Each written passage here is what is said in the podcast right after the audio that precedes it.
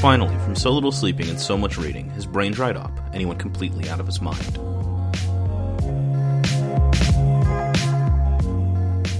This is Dried Up Brain, and I'm Nate. And I'm Andrea.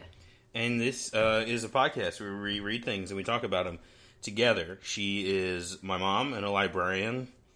Uh, she's currently for exactly two days between libraries. That's right. Uh, so I guess you're technically you're not a librarian right now. I'm a paladin. You're a paladin, I'm a librarian without a library. a Ronin. I'm a Ronin. A paladin's like a holy warrior, you know, or one of the knights that served Charlemagne. I think that's technically where that term comes from. Okay. Um, yeah, no, you're a Ronin. Uh, I'm Nate. I already said that. So we read Sandman Overture. So this is an extension of our series on the Sandman that we wrapped up a few months ago. Uh, we're coming back and doing the last sort of like big single story in Neil Gaiman's Sandman oeuvre. There's like a two or three collections of short stories left. I think there's like Dream Hunters, is like a novel. But this is the last like comic that's on the level of something like A Game of You or The Doll's House. I think, I mean, technically, this is listed as a prequel. So I think this fits thematically into the story arch of the Sandman series. So this, the other things are sort of one offs and short stories. And this is sort of in the canon and follows the story arch of the original long series. Yeah, I mean, like the uh, the name Overture implies you're supposed to experience this before the rest of the series. I have a kind of a hot take on that. You'll do a little bit of a machete cut. I think if I think you can read the, all ten volumes of Sandman and not read Overture and not lose anything. I think, I think this is good, but I don't think there it.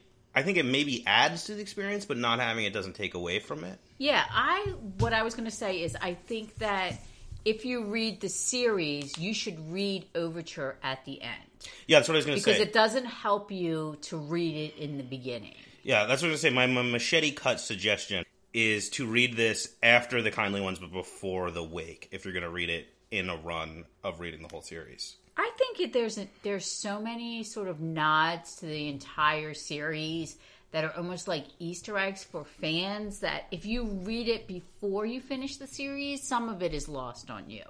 I feel like the parts where Daniel makes this sort of But you're going to have any idea what yeah. that is. So I feel like you should, even though it's a prequel and it's called Overture, it actually should come at the end, which is where it is. So this was published in the original run of it. The monthly or bi-monthly run was done in 2013, mm-hmm. and then in 2015 it was published in this deluxe edition. Which is what we read, the 25th anniversary deluxe edition. Yeah, that, that has a bunch of back matter about the making of the comic that I didn't read because I'm lazy. But, I'm But I sure it's very interesting. I think, but what it has that makes it enriching, it has the multiple covers, Yeah. which I think are sort of really compelling and worth reading the deluxe just to see these alternative covers. Yeah, so obviously Neil Gaiman, he writes the whole thing. Uh, all the art is by J.H. Williams III, and then all of the colors are by Dave Stewart. And then every issue has a cover by J.H. Williams, which I think was like the main cover, and then a variant that's done by Dave McKean, who did all of the covers for the original Sandman run. Yeah, so I think it's like an, a nice component to sort of tie everything graphically together. Yeah. I mean, it definitely. I think I prefer the McKean covers because they just look more like a Sandman thing. I think so too. So this is six issues, and it's theoretically telling the story of what Dream was doing before he was captured by Burgess. Yeah, it's a, it's a six issue. It's Neil Gaiman's six issue panic attack about climate change. Really, I thought it was about getting old. I think it's. I mean, it's about a, a lot of things, but I. This plot of the story, before we get into any specifics, is a mistake is made in the past that has been ignored and has gradually led to a crisis increasing in intensity to the point where it threatens all life. And now, when a character is finally trying to do something about it, he is continually confounded by people who either don't want to do anything about it or seem actively invested in the catastrophe taking place. So before we get into the story, let's talk about this one thing. It wins the Hugo Award for best, best graphic novel in 2016. And there was some controversy about that and I don't know if you want to bring that up before we Sure. get into I don't think this is all that important. So, we've mentioned before, I think, that the Hugo Awards for a while, and it seems like it's pretty much died out now, were plagued by these uh, these dudes, led largely by noted shitheel Vox Day, called the Sad Puppies or some of the Rabid Puppies. I don't for the know. sick puppies. I don't know like what the actual relationship between these names and the groups are, or if they're the same thing. But they're essentially a band of reactionary science fiction fans and some science fiction writers who kind of attempted to hijack the Hugo voting process. And their ideology is pretty closely aligned with stuff like Gamergate and Comicsgate. They're, you know, conservatives. They're not shy about harassing people. They're pretty antagonistic towards women and minorities and all sorts of marginalized people. And they, I don't necessarily think that they, like, got Overture nominated because it's a big profile book. It was going to get nominated anyway. I mean, Neil Gaiman is very closely associated with the Hugos. He's won them before. Uh, but they were definitely at least pretended to be because there's some conspiracy theory about this.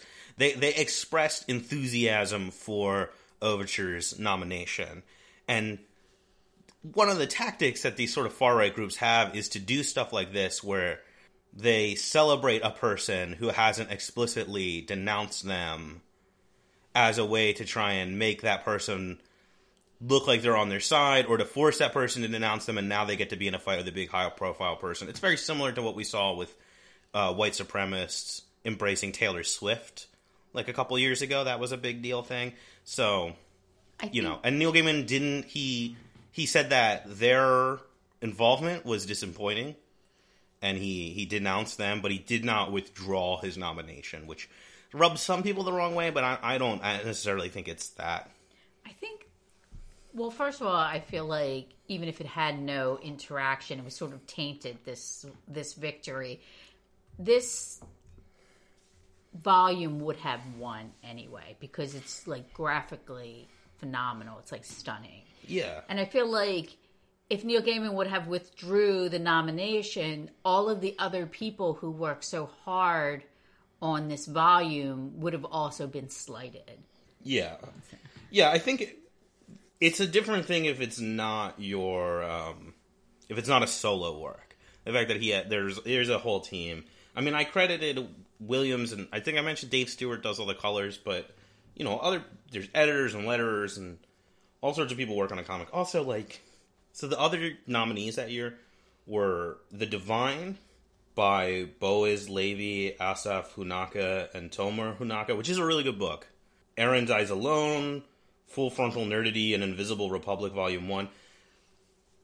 Yeah, I think, like, those books are good. I mean, I've never read Full Frontal Nerdity, but the other ones are good. There's no way that Overture wouldn't have beat them anyway. Like- Exactly. I'm sorry, like, all apologies to all those creators, but, like, it was kind of a shoe in. And I think that's maybe part of why they so loudly expressed their enthusiasm for it, because it was, like, gonna look like a victory for them no matter what. So let's get started. Let's get right in there. Do you want to give an overarching story plotline, or do you want to just talk about each individual issue? I think we should definitely talk about each individual issue. I can give a quick rundown because the plot is. The ideas are complex. The plot itself is not terribly Right. complex. What it basically is, is this takes place right before Sandman number one, when he gets stuck in the bottle. And in a distant part of the galaxy or the universe, an aspect of Dream dies. And it turns out that what's happening is ages ago there was a vortex like we saw in the main series a person who has the ability to connect people in the dreaming and to connect the dreaming to the physical world and whose powers are uncontrollable.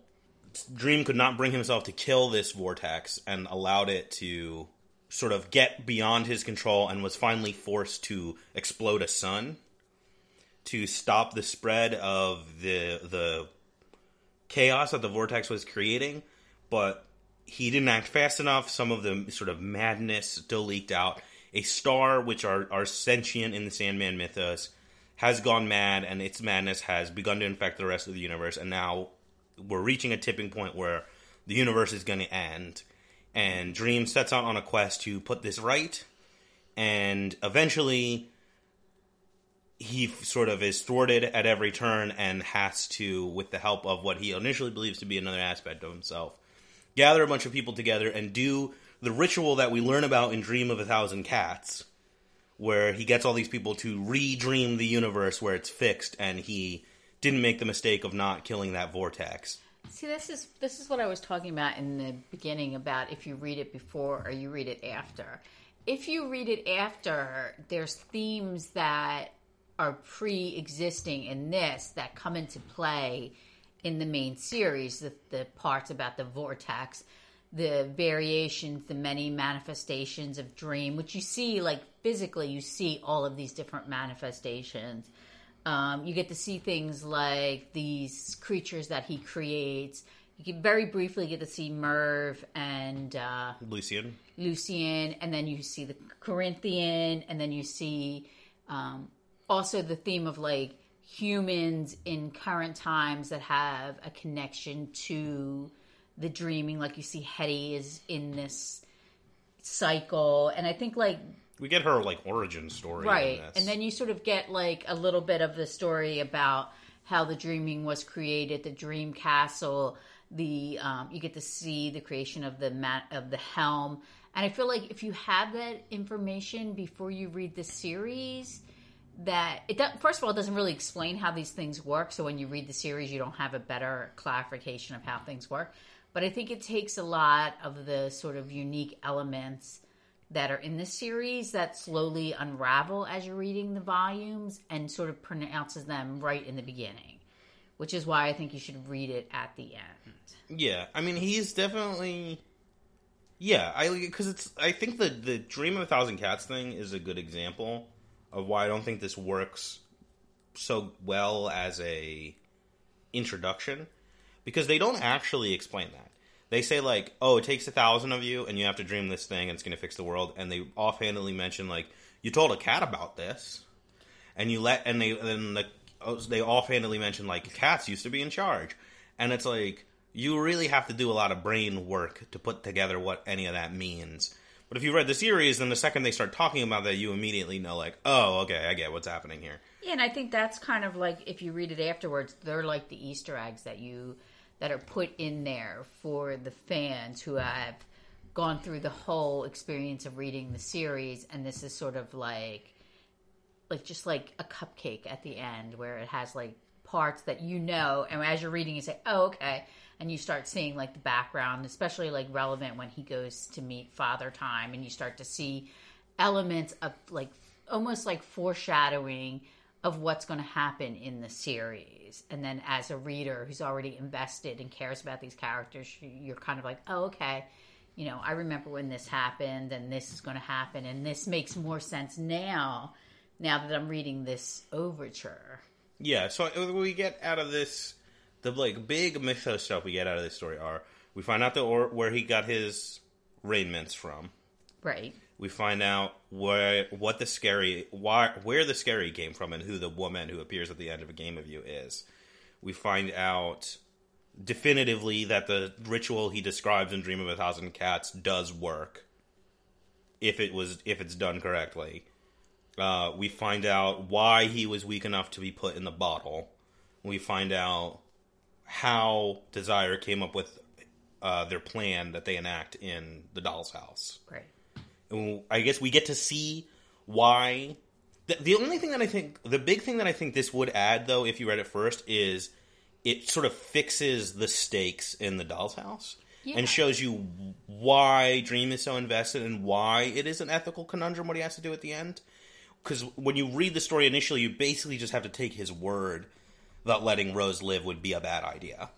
Yeah, I think. I mean, also t- th- some other things that come up is you learn that Dream has a previous history with meddling with the vortexes, and then also you get more information about Destiny in this overarching story. There's a brief nod to the fact that he berates Dream for causing things that happen that aren't in his book. Yeah. And then later on, when you see the ship and you realize what's going on, you realize that elements that he creates that are not in the book are what Destiny is mentioning when he's in in the series. Yeah, and we see the Endless as parents. Yes, and then we also get to see the sort of the ne- the genesis of the um, endless gallery that each of the endless has, and I think it's also interesting. And this is, I mean, Wait, what do you mean? Because you you see like when he's in the prison and he's drawing the oh. sigils. I didn't think that then, was the Genesis. I thought that was him making like a crude copy of it. right, but then you don't really understand like until you're really far into the series that that's the way that they communicate and stay in touch. And mm-hmm. then you know that it's it's not like because it kind of makes it seem like in the main series that those galleries are like fixed spaces and time that they have to be in to communicate with each other. And then with this, you realize that they can self create those moments and those spaces themselves. It is an interesting idea that would be neat to explore in a sort of like side story in the Sandman like universe, which is can anybody make one? Like if I draw a bunch of sigils on my wall, can I talk to the Endless in this universe? Yeah, I Or does it have to be one of them that does it? that's interesting. I thought was. I mean, because you meet their parent and you start to understand a little bit about what makes the endless as siblings react to each other the way that they do. That maybe it seems like it is like a def- like a coping mechanism as well as a communication Yeah. mechanism. See, that's the other big thing. It's not a mythos thing, but a thematic thing. Is this reframes the character of all the Endless, but especially Dream, as being like the children of divorce. Right. And then I think it's also interesting because this is where sort of it's like a time shift where it's not where you realize it's a prequel, but it might also just be part of the circular logic of time of Dream is that there's lots of mentions about destruction and how he's already gone. Well, he leaves in the doesn't he leave in like the the like eighteen hundreds? He leaves. We see him like to make his start to make his decision to leave. Isn't it like Yeah, I think it's also to important to note that the sort of the current time period that's most specifically identified is the early 1900s. There's an Well, yeah. instance with the Corinthian where he clearly dates it as 1915. Yeah, well, uh, that, that lines up with the idea that this takes place right before what's his face Burgess puts him in the bottle. Yes.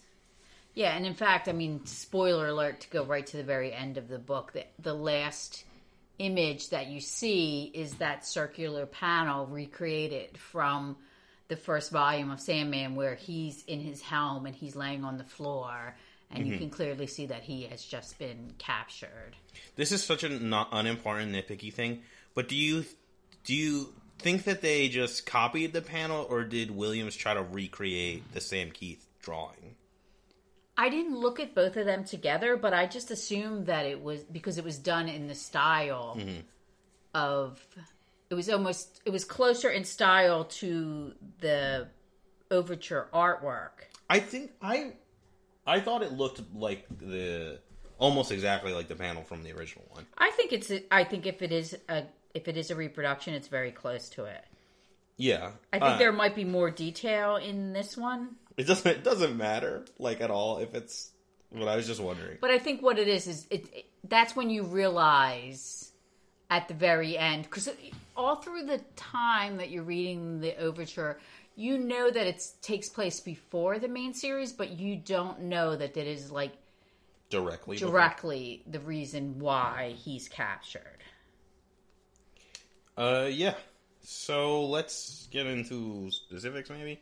Oh well, let, before that, how, what did you think about the art? Because the art is very visually dense and uses very few traditional panels. There are lots of pages that barely even have panels. They're just kind of like natural borders in the art are supposed to break up the time for you. I think what's interesting, I mean, I don't know how much.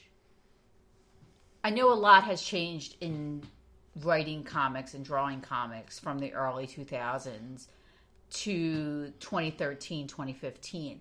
But what I was reading part of the deluxe companion information about the artwork, there's a lot of mixing of traditional pen and ink drawings with computer enhancements that you start to see in some of the the really large because most of them are most of the panels are like a whole page Yeah, or two. or two pages and then you have that sort of non-traditional panel style you know there's um, one of them is amazing it's like the panels are the corinthians teeth But you're viewed from inside Yes. his mouth out. So you're seeing the back of his teeth, and then Mm-hmm. each panel is drawn onto one of the teeth. I think it's supposed to be the view through his eyes, right? Exactly. As Dream is on that path with the cat of dreams or dream cat. I don't even know what the cat's name is. Or And its name is Dream. They're both Dream. Dream I mean, Cat. I think I would, would the distinction I would make here is Morpheus is the the guy we know, the Robert Smith looking Sandman. Sandman. Then Daniel is the new version of him that shows up after he dies in the Kindly Ones, and the cat can just be the cat. and the cat is the cat. But you start to see as they move towards fulfilling the quest of finding out what's going on and going to the city of stars, that sort of frenetic, crazed, sort of very avant garde, very sort of organic panels start to like become more prevalent and you realize like the frenetic energy is increasing.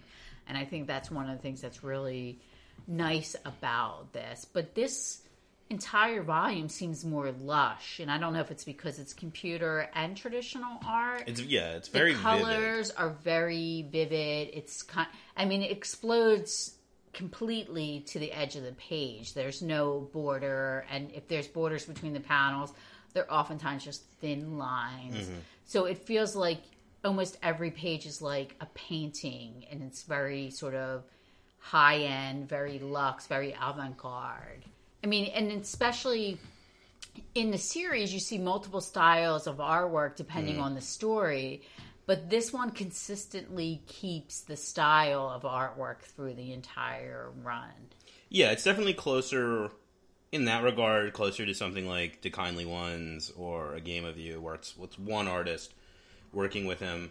Uh, yeah, and there's lots of interesting techniques here. There's the te- it was probably lost on us because we read it digitally, but I believe towards the end of the book, there's like a three page fold out, almost like a centerfold thing, like the very big page where he's being blasted across the universe. Right. That's like in front of a star field. I believe that had it- like a third page that folded out.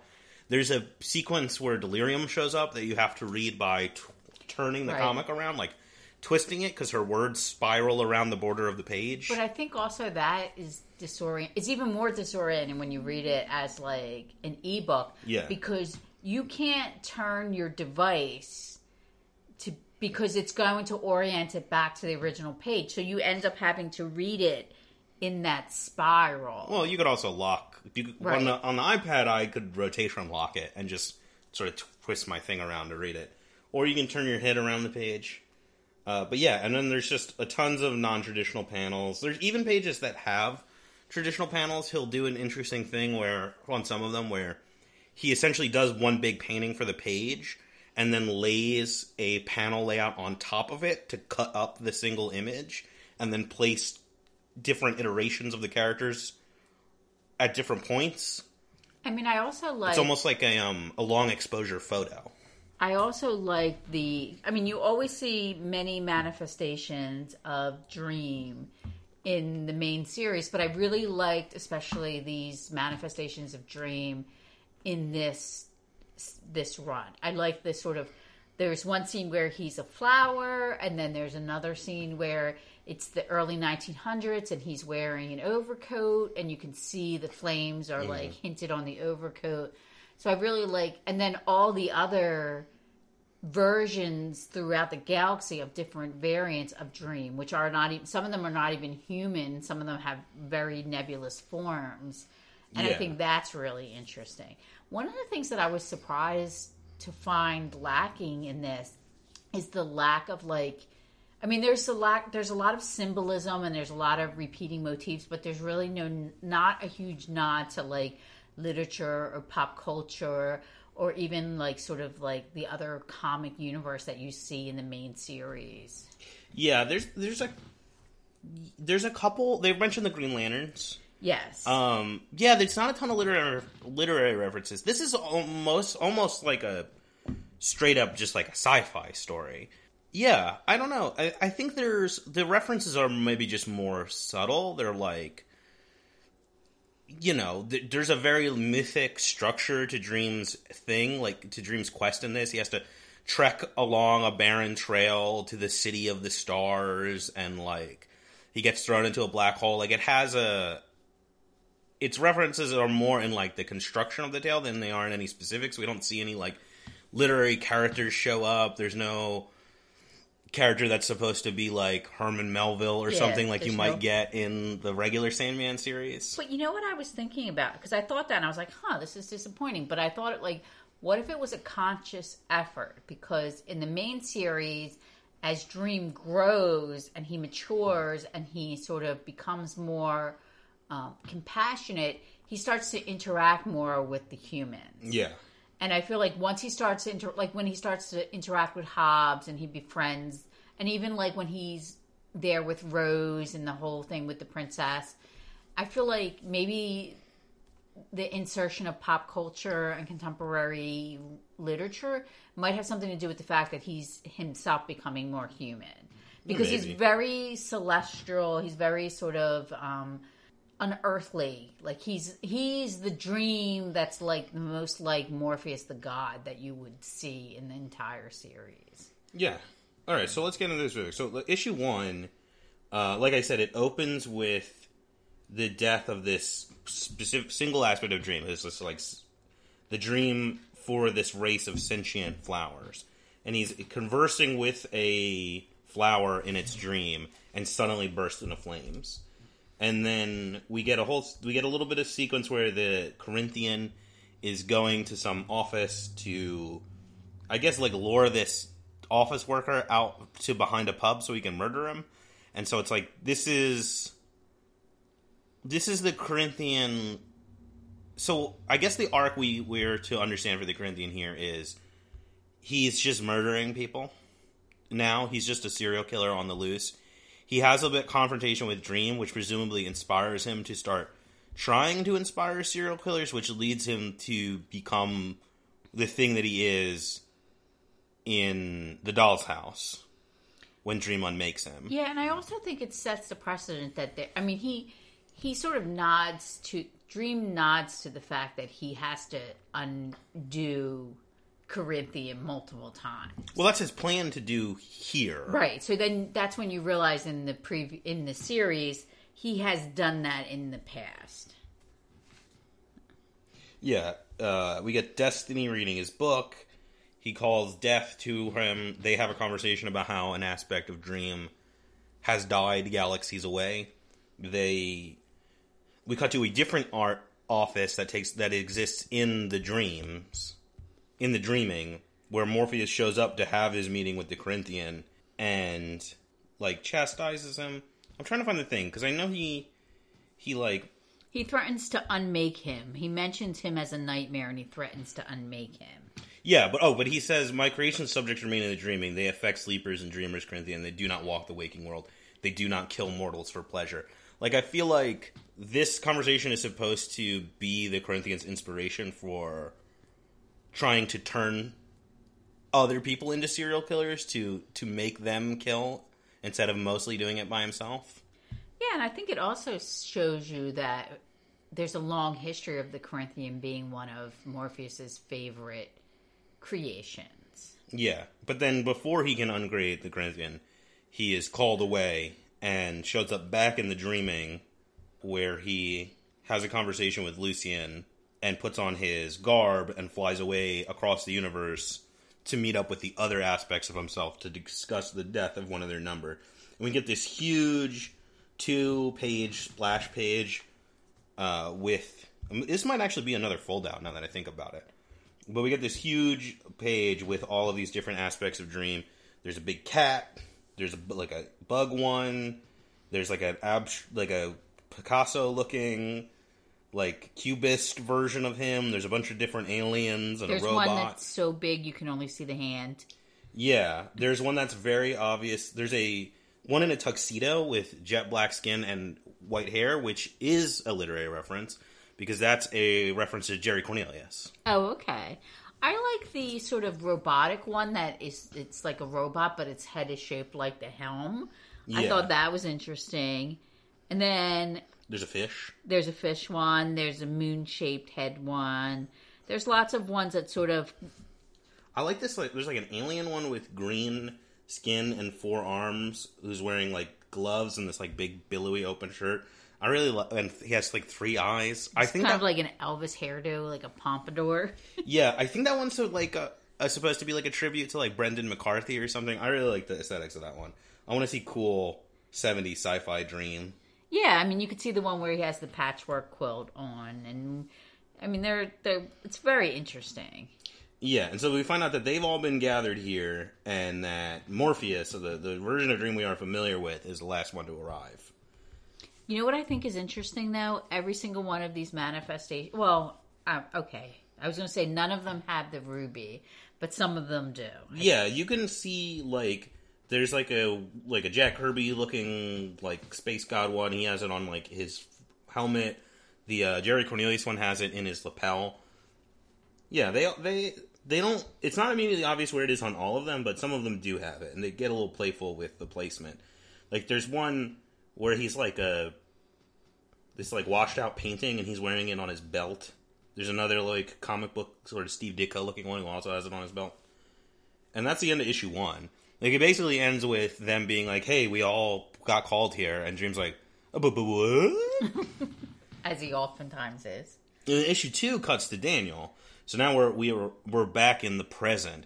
I mean, this is another argument that this is should be read after because the when Daniel shows up, there's a little capture that says "now," Yeah, and I implying think that also, the present is after Dream has died in the kindly ones. I like this sort of cover too because you don't see him because his role takes place after the overture, but you see the Raven. Mm-hmm. And you know, at first I was like, "Oh, is that Matthew? Is Matthew back?" And then I realized that Matthew would not be in this because Yeah, he hasn't shown up yet. right, He's a, he's not even alive to be dead yet. right.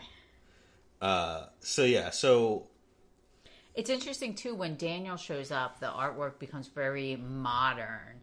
There's Mm-hmm. lots of angular um, lines. There's lots of sort of quick cuts. The color, like you know, Daniel's depicted as being gray or white. there's no inks in Daniel's yes, he's, uh, he's- rendering. He's just uh, shades of white and gray. I think it's just it's maybe watercolors or maybe it's just colors over pencils. right, and then he has his his green stone. Yeah. Uh, and he and Lucien are having a conversation. He's supposed to do some courtly stuff, but he has another mysterious obligation which requires him to show up and talk to Hettie, who we remember from the original series being this sort of like oracle Greek choir character who was kind of in the background of a lot of things.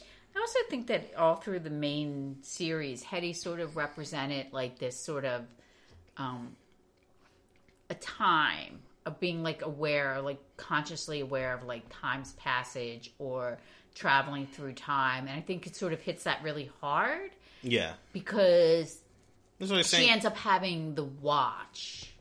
You know, that's very much important. so she tells us her origin, which is very sad. It is very sad. which is basically i mean it's you know she got depressed after horrible things happen to her i think what is her uh, husband and her son die Right. and she gets depressed and the society's response i Is to put her into a mental hospital. yeah and i think the implication is this happened like you know Well, you in know- the 20s or something like that you really never know how old Hettie is. Yeah, well, because she has a weird relationship with time. Right. Uh, and it also sort of presupposes that Daniel and Hettie have a relationship. Because Well- she knows him when he comes and they talk casually like it seems like he like you're to assume that she has either seen him before or talked to him before or just realizes that he is Dream. Dream. Yeah, and so they have to go back to the asylum where she, like, her. So her story is basically she was wrongful. You know, she was imprisoned in this horrible mental asylum, and then was released, and at that point didn't have the resources to handle living. You know, essentially time displaced, like twenty years or whatever it was, Right. since she had been put in there, and she returned to the ruins of the asylum and passed into Delirium's realm and became what she is now. Which is like this sort of like reframes her as kind of um like of having a more direct relationship with Delirium, like being a kind of a uh maybe not necessarily like an aspect of her, but like I see having a sort of like deeper I'm trying to think of examples of characters that have this with the other endless. I see her as Delirium's companion in the same way that Hobbs is Dream's companion. And then, like, even the parts where Death talks to the other people, and she's talking, like, there, there's a, a point where each of the endless has a connection with a human being. yeah. Because originally I thought I was like, okay, are they? Is this going to unravel in the way that there's going to be human representatives for all of the endless, and that doesn't happen. But it's very clear that like whatever is fogging Hettie's mind, which may actually not be a mental illness, but just this sort of the fluidity of time and how it affects her, because she's kind of like befuddled, but she's not befuddled because she's befuddled because time is in her world different than the way that other people see it. Yeah, and it turns out that she has uh, that hidden in this asylum is this weird watch thing, which we don't initially know the importance of, but is. Do they name it here? The seculum. No, but you know what? It's interesting when you look at the watch; it has like almost sigils on it. Yeah, it's like it's not. It doesn't have uh, numbers. Also, doesn't have hands. Right. And Daniel picks this up and uh, returns to his meeting, and then we cut back to 1915 and to Dream meeting with all of his other selves. Yeah, you know what's interesting in the background of this? There, he, there's one of the aspects of Dream. that It looks like he's wearing almost like a Superman uniform. Yeah, there. Yeah, he's got like he he has like a uh, a symbol on his chest that in the Superman shape, but it's like a like an hourglass or something. Yeah, yeah. There's a gorilla one. There's a bird one. There's one that reminds me a little bit of Martian Manhunter. Yeah, I one, mean, one that's like almost like Groot.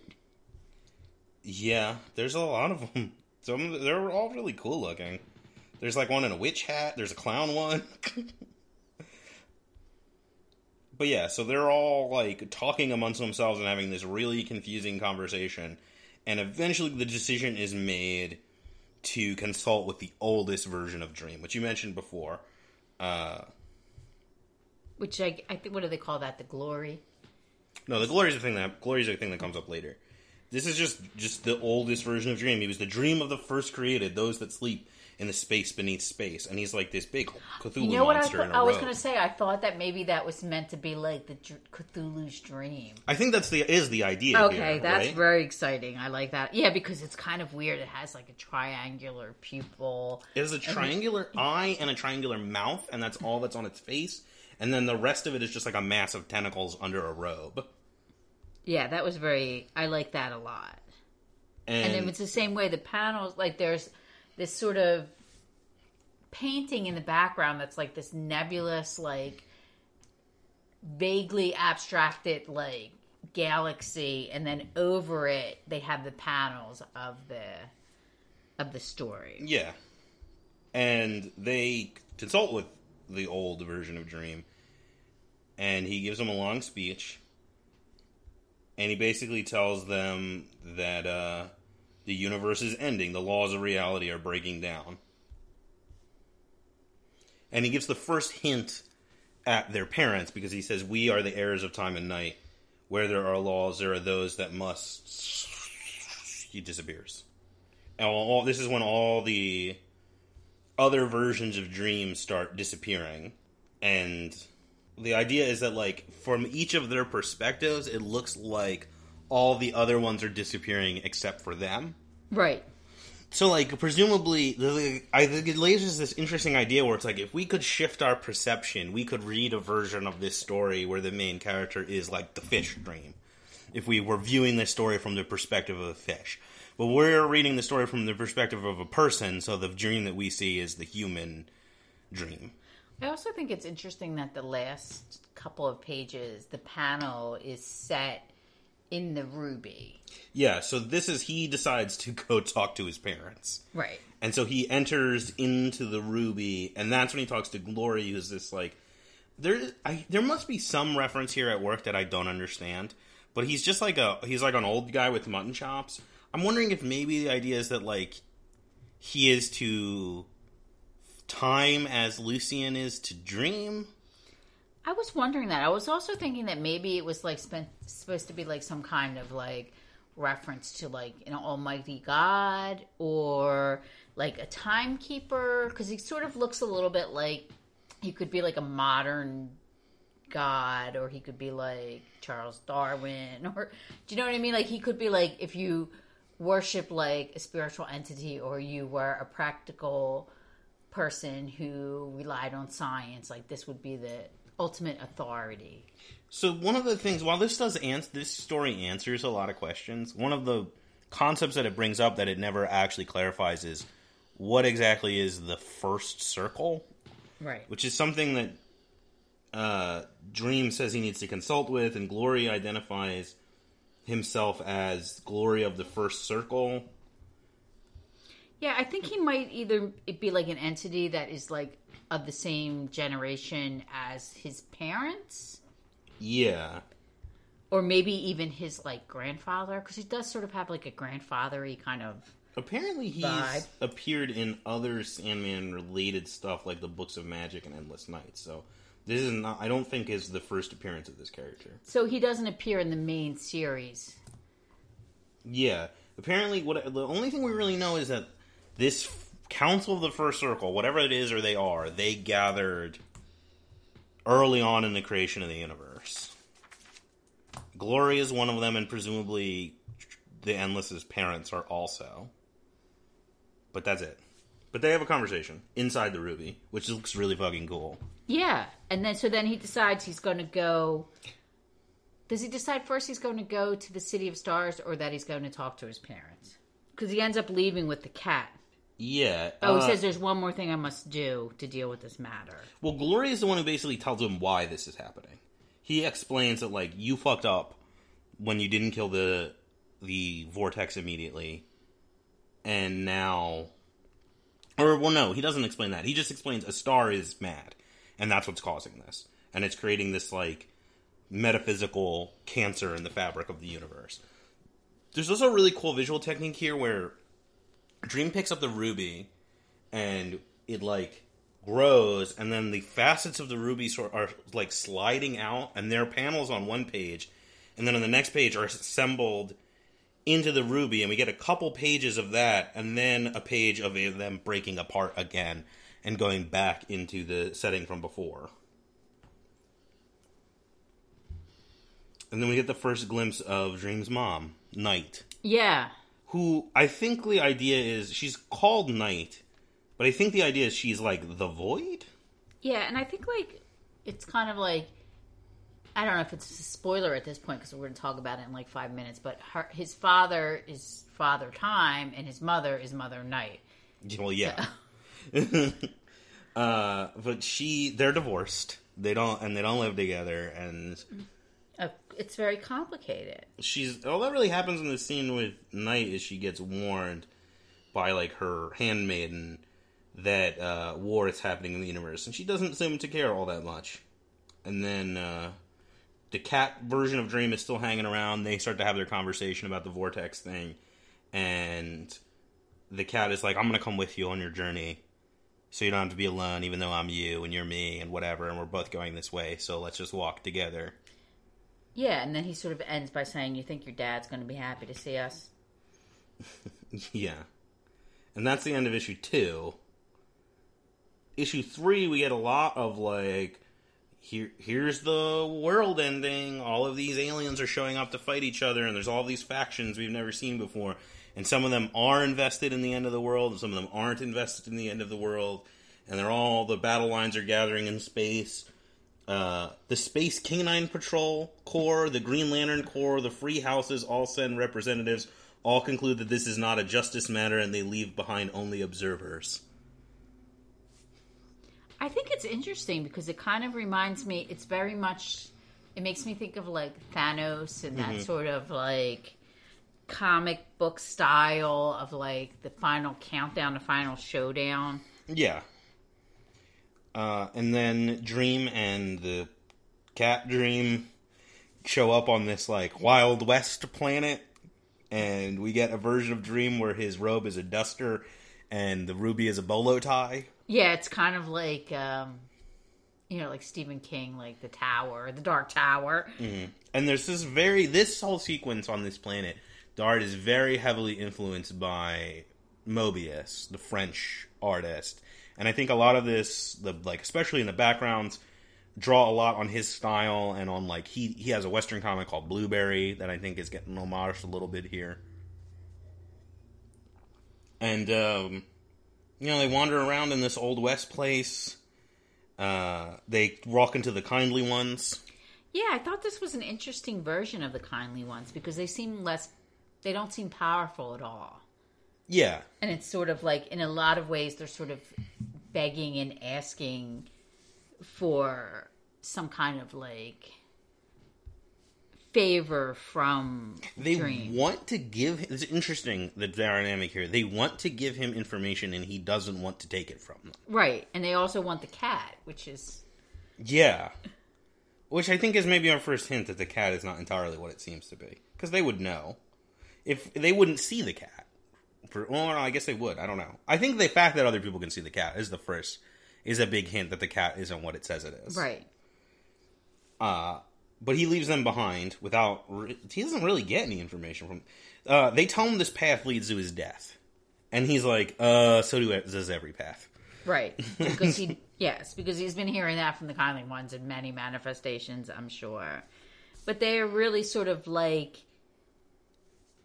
they they seem almost more desperate than the kindly ones that you see in the main series. Well, they know it's the end of the universe. Uh, and then he gets mugged by the Clash. But I think it's interesting that this panel, this is one of the most, I think, provocative panels. The whole page, the panels are set in the side view of a hand. Yeah, so then it's like the lines of the hand where you would do fortune telling, like oracles like the kindly one would do, are the break up the panels. I also like this sort of version of Dream where he's wearing that duster and the flames are at the bottom. So Yeah. you like, so you know, okay, this is the Morpheus that you're going to see in the main series. Mm-hmm. And then they get mugged by the Clash. Yes, I like that. I like it's kind of like combat rock, kind of like a little bit like Piccolo. I really, I, re- I thought it was really great. It's like two green skin aliens, but they're very clearly drawn to be Joe Strummer and Mick Jones. oh, definitely. He even has. I mean, he's, when he smiles, got the teeth. He's got the teeth. Uh, yeah, that's like. I That's a- think this might also be another comics reference to you. I think they're maybe drawn to also to invoke D.R. and Quinch, who are two early Alan Moore characters from when he was working on 2000 AD. yeah, I think They're there's like space delinquents. And uh, Dream puts them to endless sleep. And it turns out that these guys are like bandits and they raided this house and killed this family, but they left the daughter alive because she was hiding. And she becomes Dream's third companion on this journey. which is a very common thing where he's always on this sort of epic quest and he i mean she's not human she's obviously a, a space creature or, Yeah. but i mean he always sort of picks up like a straggler a stray or some person or entity that sort of shows him that he lacks a sense of like humanity Well, yeah, she kind of plays the role that Matthew plays in um, Brief Lives, where she's like the third companion. She's got the more human perspective. She's kind of like this sort of more down to earth person that cuts through some of their bullshit. I mean, when we find out later, the revelation of the cat makes this construction of this party even more like the group we see in Brief Lives, where it's Right. Delirium and Dream and Matthew. But yeah, she's like this scrappy kid. He's like, there's. I really like this part where she's like, uh, he's he's like, uh, I put them to sleep, and she, she's like, oh no, he says they're asleep, and she says, did you do that? Did you make them sleep? And he goes, yes, and she says, I don't understand. Why didn't you kill them? And he says, this is worse, and her response is, oh good. I also think it's interesting because we had just read The Ocean at the End of the Lane. There's a part in here where he asks her specifically if she wants to forget what happened to her father, and she says no, just like the little boy in The Ocean at the End of the Lane. She says that you knowing what happened is going to make her stronger. Something. Well, yeah. This is. There's a lot of similarities, I think, thematically between this and Ocean at the End of the Lane. Because, like I said, we get the divorce stuff, the Dream's relationship to his parents. I mean, these were written around the same time, so he must have been really going through something in regards to parenthood and relationships. Yeah, that's why I thought it was like when you said it was like Neil dealing with climate change. I thought it was Neil dealing with like, you know, I definitely think there's some real. aging or maturing in some way. We'll get to it further on, but I definitely think there's some real climate anxiety stuff in here. Yes, definitely. I think this is also too where you learn about the story of what is her name, Alamora, Alianora? Alianora, and how the scurry was created, and that becomes important. Yeah, so they um they're journeying along, and eventually they stop to rest, and she asks Dream to tell her a story. Also, there's this cool page where they're walking along this like bridge of Earth that's suspended over like a star, and there's like a giant monster holding it up, and you get to see some monster wang, which is fun for everybody. Um, of the some of the these like beetles who are invested in the world ending show up and have like an argument with Dream, and he scares them off. I like how they're described as they like to wait for the end of the world and make art from it. Mm-hmm. I thought that was an interesting. That's a very Yes. punk, but very punk rock kind of like statement. But then that's also, I think, like another climate thing. Like these are, you know, people make are making stuff like they have they're getting a material benefit from the world ending. They're like the corporations that are are profiting off of fossil fuels as those the emissions from those fuels destroy the earth And and, threaten all of our lives. I mean, the whole journey takes place in almost what looks like a wasteland. Yeah. and then sort of it's the same thing like the two alien creatures that are supposed to be Joe Strummer and Mick Jones they're sort of like these scavengers that mm. are existing in this sort of wasted world Yeah, they're like the lower level reflection of these sort of higher level aliens that are all jazzed about the end of the world and making money off of exploiting the the cruelty that arises from the situation. But yeah, then Dream tells her this story uh, where he was uh, attacked by these old gods who wanted to take over the dreaming, and they overpowered him and threw him into prison. And he tried to reach out to his uh, siblings for help, and none of them could or would help him. And this seems to be like early on in the process of delirium becoming delirium from delight because she's one of the ones he contacts and she's like no i can't do anything. And desire's like no i don't want to help you you suck. But I also like where uh, when he ends up battling these old gods and he defeats them he says that he makes the door out of their horns and he fashions his helm from the bones of the one that hurt him the most Yeah, so this this radiant woman shows up to help him, named uh, which he names. He she doesn't have a name initially, and he names her Alianora. And we get this like gender flipped fairy tale story where she's like, uh, she's like, oh, this is just like all the fairy tales where the prince is captured and he needs the strong princess to save him. And they work together and fall in love and defeat the gods. And then, like you said, he he makes his stuff out of them And then she asks him what happens after that, and what happens is what we would expect to happen with pre character development Dream, which he's a big asshole towards her. Of course, because that's how he is. And eventually he's like, well, let's just break up. And she's like, I can't go home. I've changed too much from being here with you. Also, I think maybe she didn't exist before she showed up. The implication, I don't know if it's ever confirmed, but the implication is that she was created by Desire. Right. To, to help. And so he builds the scary for her as a place for her to live away from him. And then she, we know that she's the person that shows up at the very end of a game of you.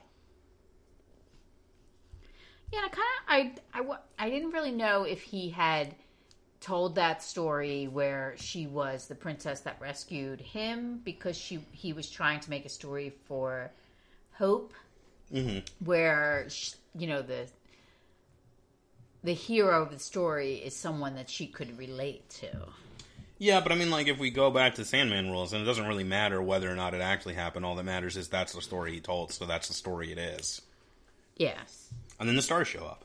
Right, and then that's sort of the the the huge last page is sort of like a pyramid shape, and you see him from the front, and you see the star city in the middle. Then you see him from the back, and he's either on fire or about to set something on fire. Yeah. Uh, and then we get issue four. This one has my favorite cover, the McKean cover for this one. That's him, like, looking at a book, and there's, like, a page cut out of it, and planets are falling through the hole in the book.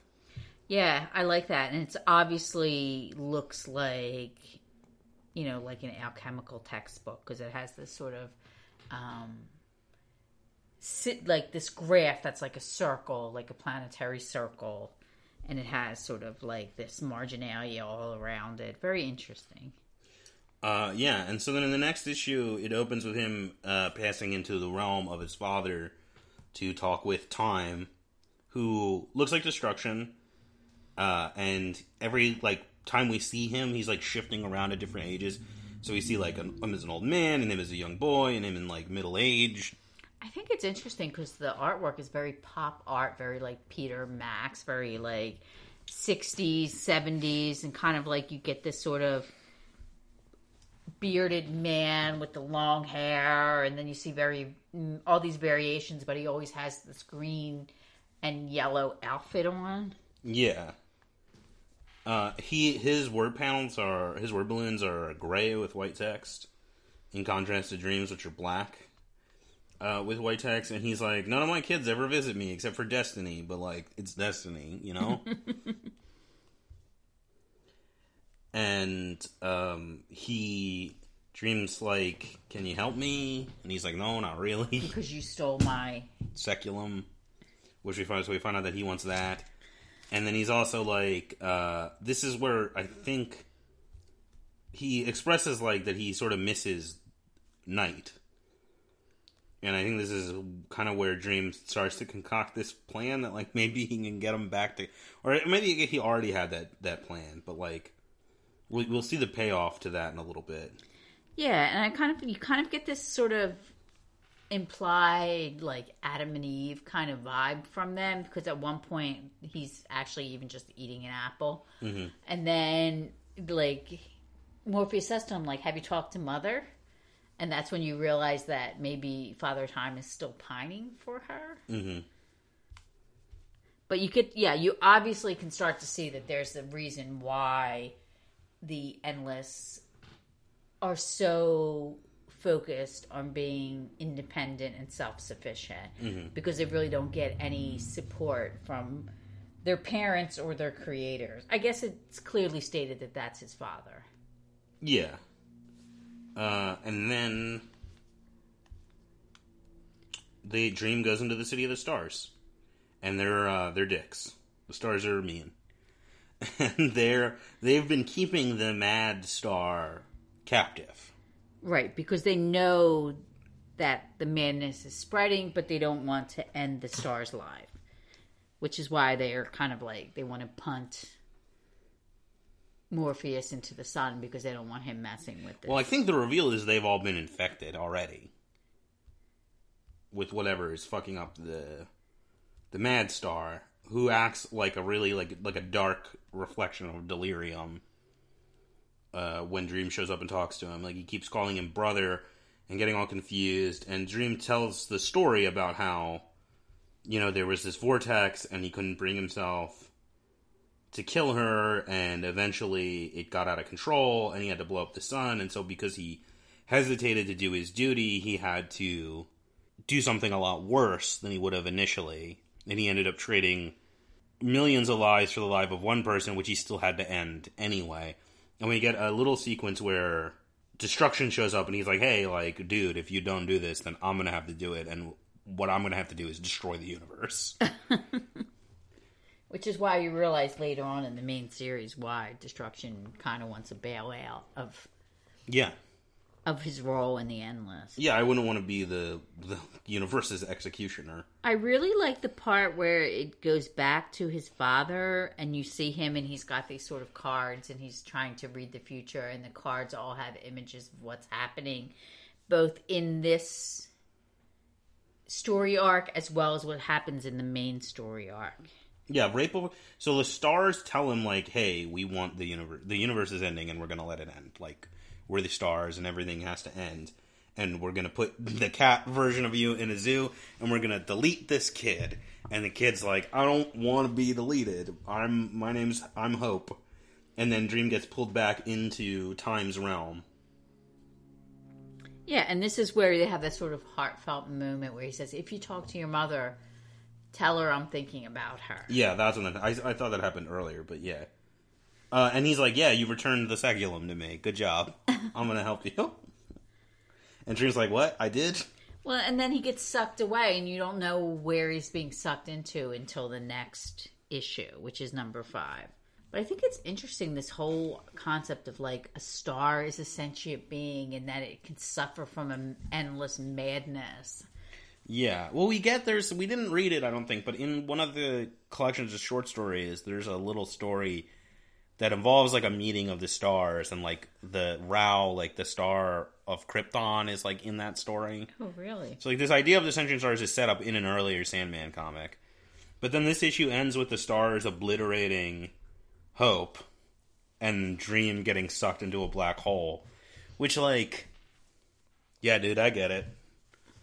Hope is dead, and and now we're in an inescapable super darkness. And then uh, the next issue starts with Dream in the darkness, passing. Now that he's in the ultimate darkness, he passes through into Night's realm to talk to his mom. Uh, and then we get like, and so this we get him talking to Night intercut with what's going on in the broader universe, which is that everything is breaking down and there's this war at the end of time, and something is moving through the carnage and rescuing people and giving them like help and comfort.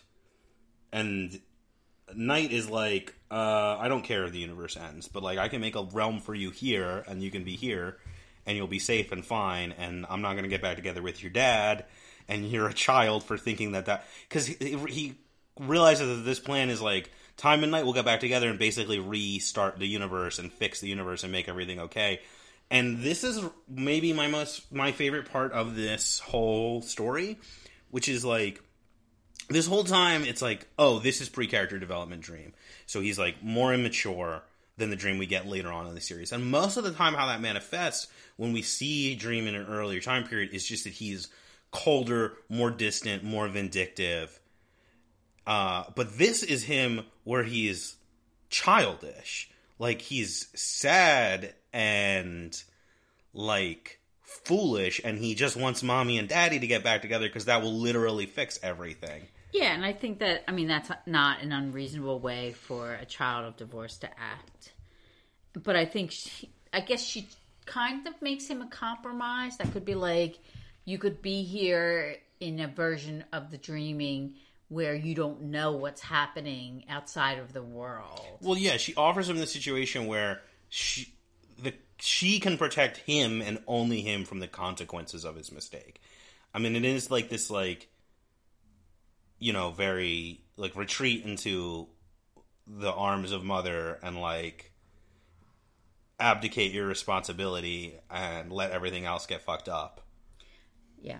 Here's the thing, too. When I said there really wasn't a lot of literary references, Mother Night is a really big literary reference. Well, yeah, it's a Kurt Vonnegut novel. It's a Kurt Vonnegut novel, but it's also a character from Faustus, mm-hmm. which is kind of more in line with how she behaves. Yeah, she's very sinister. Yeah, I think it's definitely an, a nod to Kurt Vonnegut because even the color of her, like the blues and the blacks and the yellows, are sort of reflections of the original first edition cover of Mother Night. Yeah, and I, I like the I like the way that the parents are kind of have aspects of the the children in them because it's like time has sort of like destiny's perspective on things but he's immutable like delirium is and he's kind of a sad sack like dream and he looks like destruction and then mother night is sort of like manipulative and vindictive like desire and kind of fatalistic like death. And visually she has lots of i mean she's you know she's drawn as to be uh you know almost like a sort of like art nouveau like rubenesque woman. So she's got like kind of has d- the s- similar proportions to uh despair but she's also has like a lot of the like shadow. Um visual motif that dream has. Yeah, definitely. but yeah so he is like not getting anywhere with this and he's rejecting her offer to be safe from the consequences of his actions and he falls back into the darkness. And then we cut to D- destiny's garden where a ship belonging to dream has appeared which is full of people that the cat version of dream has saved from the war at the end of the universe and then he's so Des- this destiny gets so mad that this ship that he doesn't know what it is and it's not in his book and it clearly belongs to his brother is junking up his garden that he uses his powers to pull dream out of the black hole and into the garden Well, I think it's interesting too because the panels are drawn in a way that shows Destiny's book. yeah they're Which is interesting because you never, in the main series, you only get to see the spine and the covers of the book, or you see Destiny reading in the book. But now it's almost like you can also read Destiny's book. But I don't know, I wasn't clear, it wasn't clear to me if he knew where Dream was and he rescued him and he used this premise of the ship to do it, or he just was like, I can't deal with Dream anymore. I got to get him out. Well, yeah, I mean that's the thing with Destiny is his his whether how active a decision he's making is always obscure. Like it's it's the same thing. That's why we were talking about in the original series. I was like, oh, I think Destiny's this really sad character because I always read into him that he wants to take more action and he wants to help his family, but he is kind of bound by what he reads in the book, and so he has to find these sneaky ways to fake doing his duty to like do things like call that family meeting that leads to the argument with destruction and like this because he knows the dream is supposed to be in the black hole. He says like according to my book you're in this black hole. And he's like but your fucking boat is here.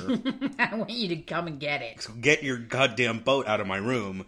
Uh, and so he pulls him out. And yeah it's like unclear if he's doing that because he really wants the boat to get through or because that's just a convenient enough excuse he needs to take action and save his brother from being destroyed in a black hole. But I also think, I mean, it's kind of like maybe that's why Destiny does not get involved in more in the main series because he has had enough of Dream messing up his book and messing up his sort of private oasis that he has. Because I mean, when you see him, he's always in his garden and it's quiet and mm-hmm. it's nice and it's orderly. And then here comes your brother who just brings a lot of chaos with him. Mm-hmm. a whole boat full of space idiots Yeah, exactly. A thousand space guys. And then when he shows up, he almost looks like he's like a captain of a ship because he's got a pea coat on and He- a red scarf. see him shift into that as he gets on the ship, and it's a great look. Yeah, it turns into a peacoat, and he gets a scarf, and it's like cool boat captain sailor dream, which I like that look a lot. I like the there's a lot of great, obviously because we saw all the different aspects. There's a lot of great dream looks in this series, but I really like the western one, and I really like this um the boat one because when he shows up, he's in the when he's in the black hole, he's in like the most basic version of the dream appearance, where he is just has the like raggedy, flowing black robe with like the big like open chest, and then he walks onto the boat and he gets into this boat captain outfit, uh, and he goes below decks and he sees all the people. And we get all these cool aliens. There's very obviously a transformer. Yes. but he has sort of like a Galactus face. Yeah, and there's um, a plant guy, cat guy, Fish bird. guy. We see the a bird person get rescued earlier when we're getting the cuts into what's happening in the in the dream. And there's Um, like almost this this one is very um swamp thing, very plant elemental in the corner. You can see like his face and his hand reaching up. yeah, and so oh, the cat dream rescues Hope from the afterlife, and we find out in the next issue that she is incredibly important to this whole venture. Right. Definitely. And then, so what the next bulk of the next issue is, uh, we get to see the universe dying. We get a bunch of different versions of death as she experiences the death of the universe, and And then we find out why they were assembled on the ship. There's a really weird version of death with the triangle head. yeah, Very strange. I mean it's just like an she's watching an alien world die, so she's in the, the alien aspect of herself. And then why does Delirium show up? There's a whole p- sequence where Delirium is there that looks great, but I don't remember what. Does she just show up? What is her thing? I thought she just showed up because there's a lot of like chaos and confusion at the end of the world. Yeah, he says there's one member of our family that we still have to talk to, and oh, this is she shows up and reveals like, hey, all the stars are mad, and he's like, hey, the world's ending. Is there anything that you can do? Well, I think it sort of shadows their journey when they go to look for destruction in the main series. But instead of looking for destruction, it's already there and it's just mm-hmm. destroying things. Oh, and she gives him a call out where she's like, you don't um, actually care the universe is ending. You just care that it's your fault. Which is like pr- pretty harsh, but probably accurate. And like basically sets up his whole character arc that he experiences in the main series. Yeah, and I think he quickly flips too. This is another thing. He when he's talking to the different characters, he's quickly flipping into different manifestations. Like when he goes back to talk to Hope, her spirit, he is the the dream that she encountered. Yeah, he's Bolo tie dream. Yeah, and then you know he he's the tradi- when he's talking to Delirium, he's a traditional Morpheus in his long robe with his bare chest, and then you know he's back to being the captain of the ship, and so it's very so he's kind of like he himself is like frenetically changing his manifestations as he's trying to deal with this end of the world.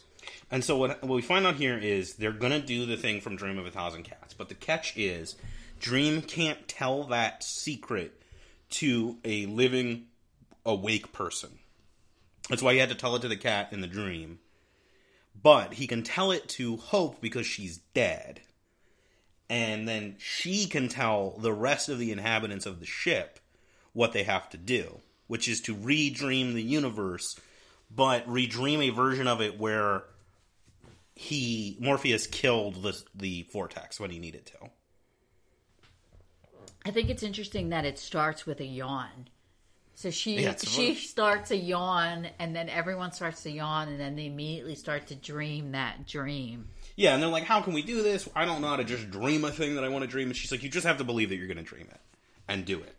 And then we get this sequence where Daniel has the seculum and he sends it back in time to Time, who sends it forward in time to Morpheus, implying that it's like stuck forever in this cycle where Dream borrows it from his dad, it gets returned by himself in the future, and then his dad lends it back to him.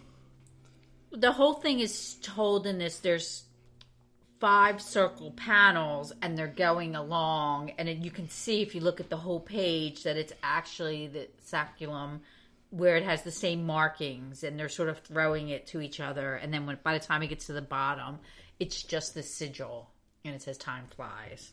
Yeah, and then we get this crazy sequence where Dream is like stretched thin to the breaking point along reality as he tries to guide this dream and this ship through the dreaming to recreate the world, and this is what weakens him so much that he gets to be put in the uh in the bottle. This is where we get like the bit that like big fold out sequence I was talking about.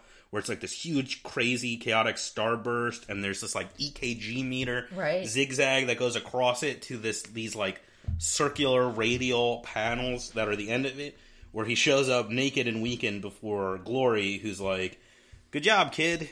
You done saved the world. Here's the consequences. No one's gonna remember but you, and your friend Hope has been erased from existence."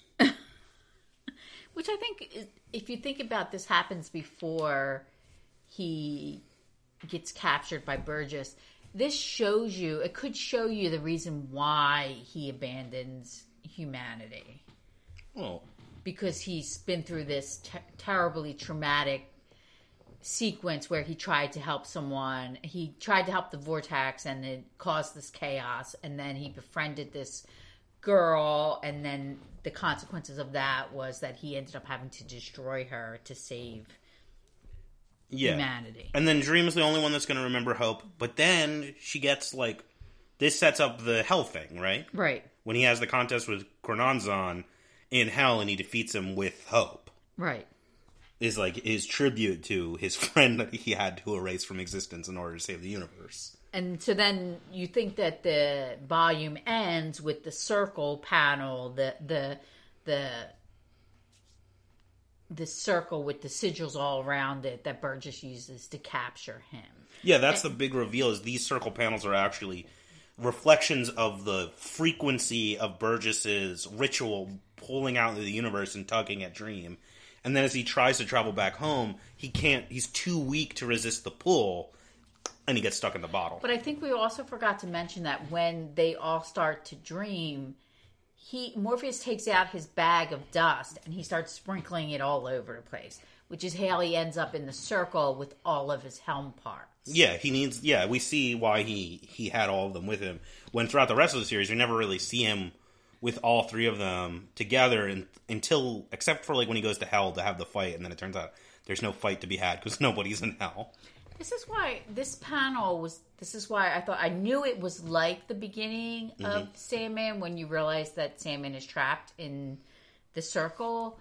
But I think the reason why I thought it was not exactly the same panel is because when you look at the full page, it obviously looks like either an eyeball or like around it, the gray flames that are around there almost like a like a a sun, like a flare of a sun, which I don't think is in the first. No, I think it's the original panel, and then a, a new border all around it that Williams did. That's this like smoky black and white painting. Right. And I think that sort of, when you see the first volume and you see the small circle, you realize that it's a trap. But when you see this one as the prequel, you realize you, the cosmic scope of him being trapped. And it's almost like there's a hole in the last page of this comic Right. that Dream falls through into Sandman vol- issue one. Exactly. And then you think it's over. And then you're like, okay. And then there's an epilogue, which I think is the greatest part, is my favorite part of this. Yeah, so the epilogue is we we the fully revealed that the we didn't mention it while, when it was first suggested in the um issue in the, in the story itself, but the cat is not an aspect of Dream. It's somebody pretending to be an aspect of Dream. It's got big heart on its head. It's pretty obvious, like oh, that's Desire. And then this epilogue fully reveals that the cat was Desire, and it's a whole conversation um, that des- they're having with Despair and throughout the conversation they slowly both slowly forget what they're even talking about but desire's basically like dream's a big dumb narcissist and he couldn't possibly think that anyone else would want to save the universe except for me but i'm the force that holds the universe together because like i'm like it's such a cool idea that desire is like the embodiment of attraction which includes like the nuclear attraction between molecules Yes. that holds time and space together I also think it's interesting that she morphs from the physical shape of the feline cat to a human shape that has cat like. Well, she's literally wearing a cat ear headband. She's in a sexy cat Halloween costume. Yes. Uh, and they have this really tender moment together, her and Despair. Uh, yeah, this sequence is really good because it adds a lot to Desire's character to make them less of just a straight up villain. I think it's adds a lot to it gives us a I always like when they when he highlights her relationship with Despair because they're otherwise such like unsympathetic characters. Yeah, and, and it also sort of plants that very important plot point in the main series about this sort of challenge that Desire and Despair have, where Desire claims that she's going to be able to force Dream to hurt one of his own. Yeah, so the plan that Despair Desire comes up with here is they realize, oh, what Dream has learned from this whole sequence is he needs to kill a Vortex immediately. And I want to get him to kill his own blood, so I need to figure out a way to make a Vortex that is his own blood. And then that plan is that comes to fruition in the doll's house. I also think it's interesting because there's really not a lot about Despair. And then when you see her in the main series, it's kind of like sad. But at this, like this relationship that's projected with her sister, mm. and even in one of the panels where they're like together and they're like close to each other, they actually look the same. Yeah. and then you're kind of like okay like it because there's morpheus and his relationship with death and then there's delirium and her relationship with destruction. And then so then you realize that there's another sibling bond between despair and desire Which further highlights how Destiny is the saddest character in the series. exactly exactly But he's the only one that hangs out with her dad, so I guess I don't know. There's something there. Uh, yeah, and that's the, that's the end. i think it i mean i really liked it Yeah, me too. I think this is this means a lot. I think considering some of the other stories and artists we've had working on this on the Sandman comics, I think this is the best looking Sandman story. I think so too, and I really like all of these sort of. It's a much more sophisticated way to depict Morpheus. He he seems less childlike than than you know in the series because in the series he's very emotional and he's very sort of he's Well, going through this like journey of like expansion and you know I think he's almost more childlike here than he is in the other ones. This is him like what this story is is Morpheus is a kid who made a mess and he's desperately trying to clean it up before anyone realizes it. Yeah, and I think it sort of shows you that he tends to make rash decisions that he doesn't think about. I mm-hmm. mean, he makes it with the vortex, he makes it with hope, he makes it with the decision, you know, going to see his parents. There's all these things that he does that he really, you know, it, it's like he's not really trying to solve the problem, just sort of bumbling along until the problem gets solved. Well, he's it's like I think that's the the key to the sequence with him and Mother Night is she is offering him what he really wants and him realizing that he shouldn't want that. Because what he's trying to do throughout the series you're right isn't solve the problem it's to eliminate the consequences of his poor decision. And then the just realization he has at the end is that he has to solve the problem and deal with the consequences Yeah. But I mean, the story is a very simple story. Mm-hmm. And I think what makes it work, because if it was just the novel, it wouldn't be rich enough to be a novel. But I think what really makes the story is the visuals. yeah I mean, the artwork is like next level. I mean, it's just, it's gorgeous. Yeah, it's amazing. Uh, it's like like I said, so like visually dense and so inventive with all the panels. It's it's really very impressive. I also thought that it was like it was a nice sort of sequel to the series. It complemented it, it furthered it, and it kind of had enough um, special Easter eggs, kind of special elements that would make like the fans of the series really like it. Mm-hmm. So I felt like it, and it didn't feel like it was pandering, like it wasn't put out to make money or to a reboot or whatever. It was just, it was thoughtfully done. It was well written. It was beautifully designed. I felt like it was a good compliment to the series because a lot of times when things come out like sequels or reboots or different, you know, versions of something, it's not always in the same heart of the original series. Yeah, yeah. This definitely felt like a Sandman story. I also realized just like I wasn't really aware of like how important the Game of You and the Doll's House were to the series. I mean, they're like the like they're the most important issues in that series. I think it really shows like the way that there's lots of references to those 2 Yeah, this does like I think I said um shit, I actually can't remember what I At some point I made a statement where I was like, "Oh, the best thing that this does." But I don't remember now.